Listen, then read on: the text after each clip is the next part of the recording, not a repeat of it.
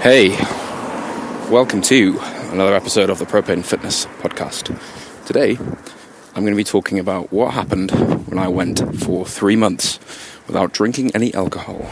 You're listening to the Propane Fitness Podcast, your ultimate resource for fat loss and muscle gain with none of the gimmicks. With your hosts, Yusuf and Johnny. Simple rules, dramatic results. All right, so welcome to this episode. Again, another slightly shorter episode midweek. Um, just me, or just Yusuf, depending on what week you listen to this. Um, we're adding these in to give you more content because that's what you asked for. Thank you for everybody who's leaving ratings and reviews on the iTunes platform. That really, really helps us just just justify doing this, I suppose. Um, one of the quandaries of online business is um, just deciding how to spend your time. Really, there are so many uh, platforms and way to ways to publish and promote yourself. Um, it can be very difficult to um, to justify spending a lot of time on various uh, different things because you know we when you add everything up, um, all of social media, um, if you include YouTube in that as well, I suppose. Um, obviously, podcasts, articles, um, any kind of creation of products and programs, etc., etc. The list feels endless sometimes. So when you know we ask for something on the podcast, like a, a rating or a review, and they start to come in, we're like, hey, these guys like this. So we we really enjoy doing the podcast. We really want to keep doing them. So actually, it's really just us looking for post hoc justification to continue doing them. So thank you for everybody who's leaving rating and reviews. Uh, so I'm walking today. Forgive me if there is excess background noise. Um, the last time this happened, I'm not sure this episode uploaded actually. I'm going to check um, as soon as I get to my designated coffee shop for the morning. Um, but the last time I was uh, recording while walking, um, I saw somebody uh, fall over and hit their head really, really hard, and I had to stop the episode. So um, hopefully that doesn't happen again. That was not a fun start to the day. But yeah, so it is as I record this, the last week of March, and uh, last weekend I had my first sip of alcohol for 2019. So before people start going out, "Ah, you didn't go three months like you said. So I technically didn't do the full three months. There's a reason for that. I'll get to that in a second. Um, but myself and two friends decided to uh, complete a mini uh, sobriety challenge, I suppose. Sobriety is a weird word for me. I don't know why. Um, I think it, it sort of has connotations of, um, you know, the opposite of alcoholism, um, which I, I don't believe that I fall into that category. But I suppose, you know, it is it is technically accurate. So, you know, not, not consuming any alcohol, remaining sober for uh, the first part of 2019. So that's what we decided to do. Um, the reasons, I don't know. It sounded fun to do. It was a, certainly a challenge. Um, I don't think any of the group, um, they may be listening to this, I don't know. I don't think any of the group have alcohol issues at all.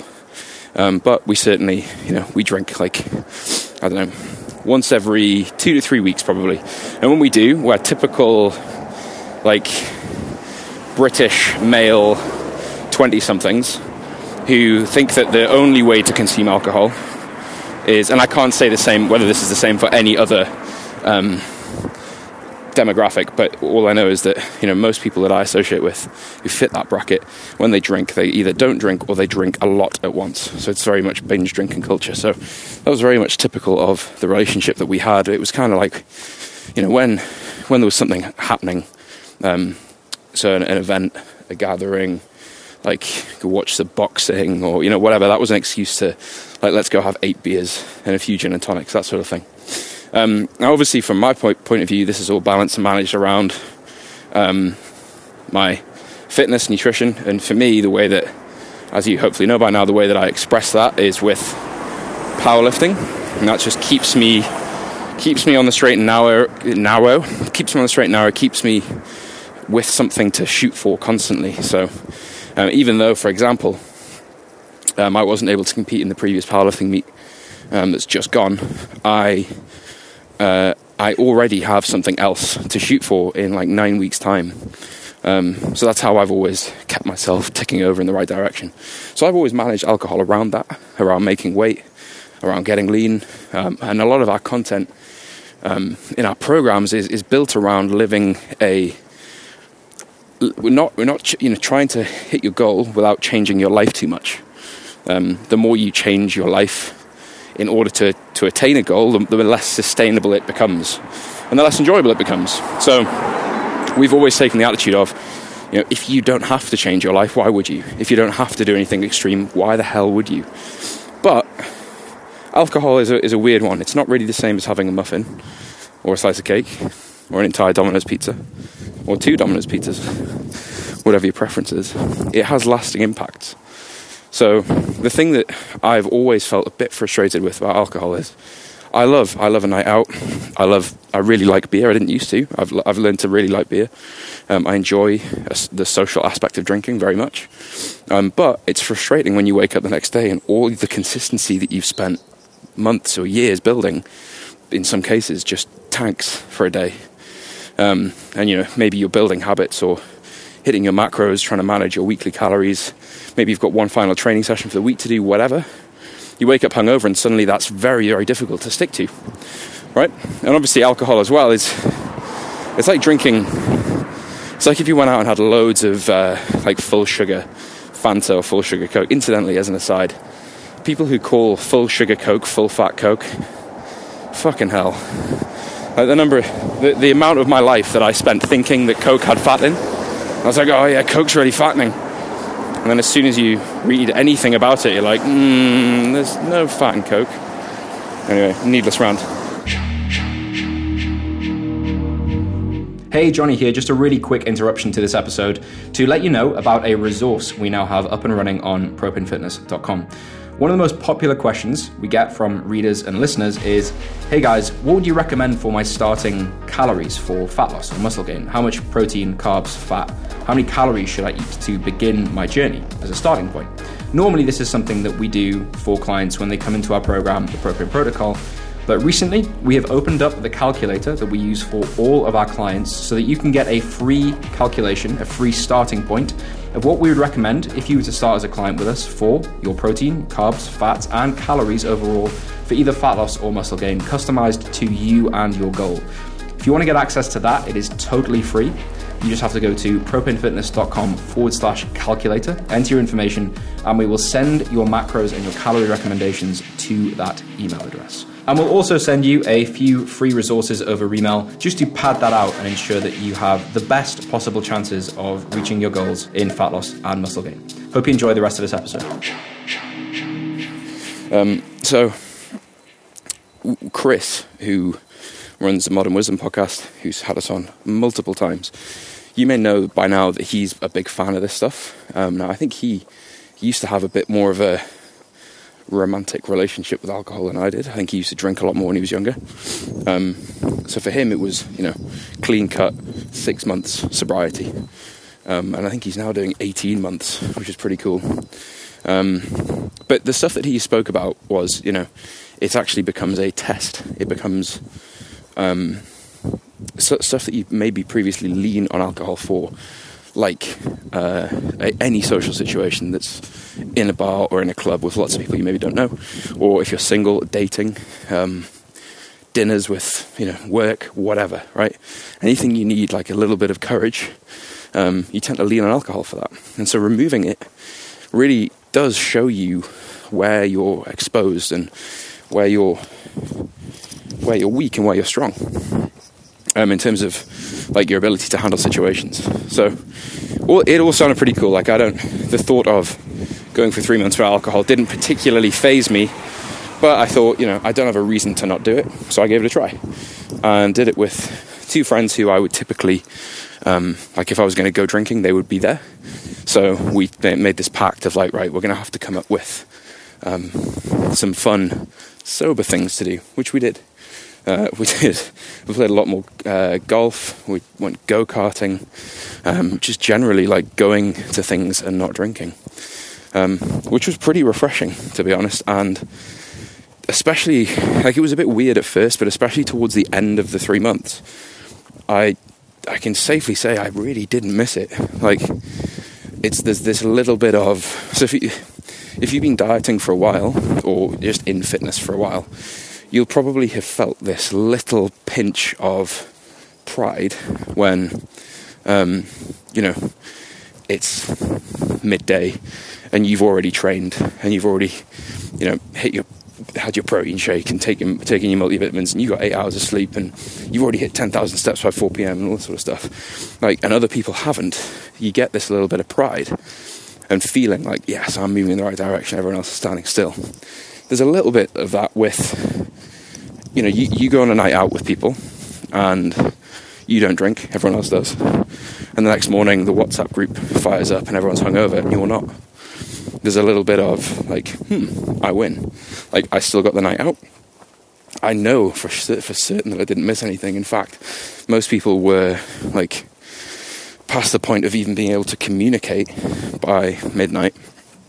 Um, and yet here I am, like I'm up and working or whatever. So that's pretty cool. Um, so of the three of us, one of one of them, uh, I won't mention his name, but he knows who he is. Uh, he didn't make it very far at all. Um, I think he made it like three weeks before he sent us a photo of a pint of Peroni. Um, there are a few reasons for that, which I'll, I'll, let him off, but I think it's pathetic, frankly. Um, but yeah, two of us made it. Two of us made it the full three months, or near enough the full three months. Um, and the last drink that we had, or the first drink that we had rather, was just this weekend gone. So the reasons for that are um, I'm due to go on a stag do, for which, um, well, it's going to be a, a, weekend, a full weekend of of uh, drinking and consuming plenty of food. I imagine in Scotland, um, and I know, I think, I like to think that. Um, well, no, that's completely the wrong phrase. I know for sure that if I wasn't to drink, it would be like the big deal. It's like I can't believe Johnny's not drinking on my stag do. Um, so I figure like, you know, I need to drink on the stag do, or I'd like to drink on the stag do, and if I don't, I'll get lots of shit, and it's just not worth it, right? I'm just not going to go down that route and give myself all that grief. But I also don't want that to be the first exposure to alcohol I have this year. So we had like a little dry run, test run this weekend. And I had like for this weekend just gone, I had like four beers, um, two pints, two pints and two bottles of beer. So not very much. Um, didn't actually feel it as much as I thought I would, but certainly like the first beer, um, there is this feeling of like, oh yeah, that's what that's what drinking feels like. It's really weird. And actually, like the the, the first thought I had was, like, what's all the fuss about again? Like, why do people like getting drunk so much? because it definitely does. It definitely is. When you see it from a distance with a little bit more objectivity, you're like, this is just a bit shit. Like, I just, I'm fuzzy. I can't think as quickly. Um, I feel like I almost, you know, it's more effort to string a sentence together. I'm less aware of what's going on. But, you know, I don't mean to be sat on my high horse. But it's just interesting, right? I think anytime you give anything up, um, you get a fresh perspective on it. And I suppose really that's what I want to talk about on this podcast is. Um, so this is the second experiment I've done with this now. Um, first with first one was with caffeine, and now with alcohol. And to date, the way that I now approach caffeine, I'd say I probably did have a caffeine problem. I think quite a lot of people do. Um, I was drinking like four or five coffees a day, pretty much without fail. I will now um, only have um, either a coffee pre training if I'm training, um, or one in the morning if I've got like a very cognitively demanding day. Um, no caffeine post post 12 p.m. ever, um, and never more than one serving of coffee, which has, has completely changed how I feel about coffee. Because again, like giving it up gave me that perspective. It made me realize um, actually that this is a really strong thing. It's a really strong drug, and I'm abusing it. And I think I got the same, or I, not to the same extent, because I wasn't like I wasn't having four beers by midday every day.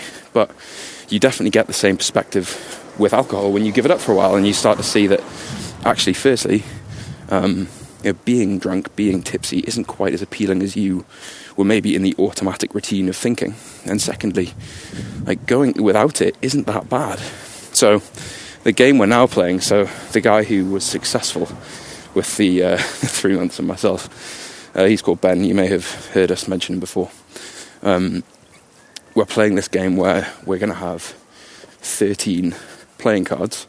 So the full full suit of cards essentially, um, ace to king, and uh, those cards designate or or represent rather um, a drinking event we can have in the, for the rest of the year.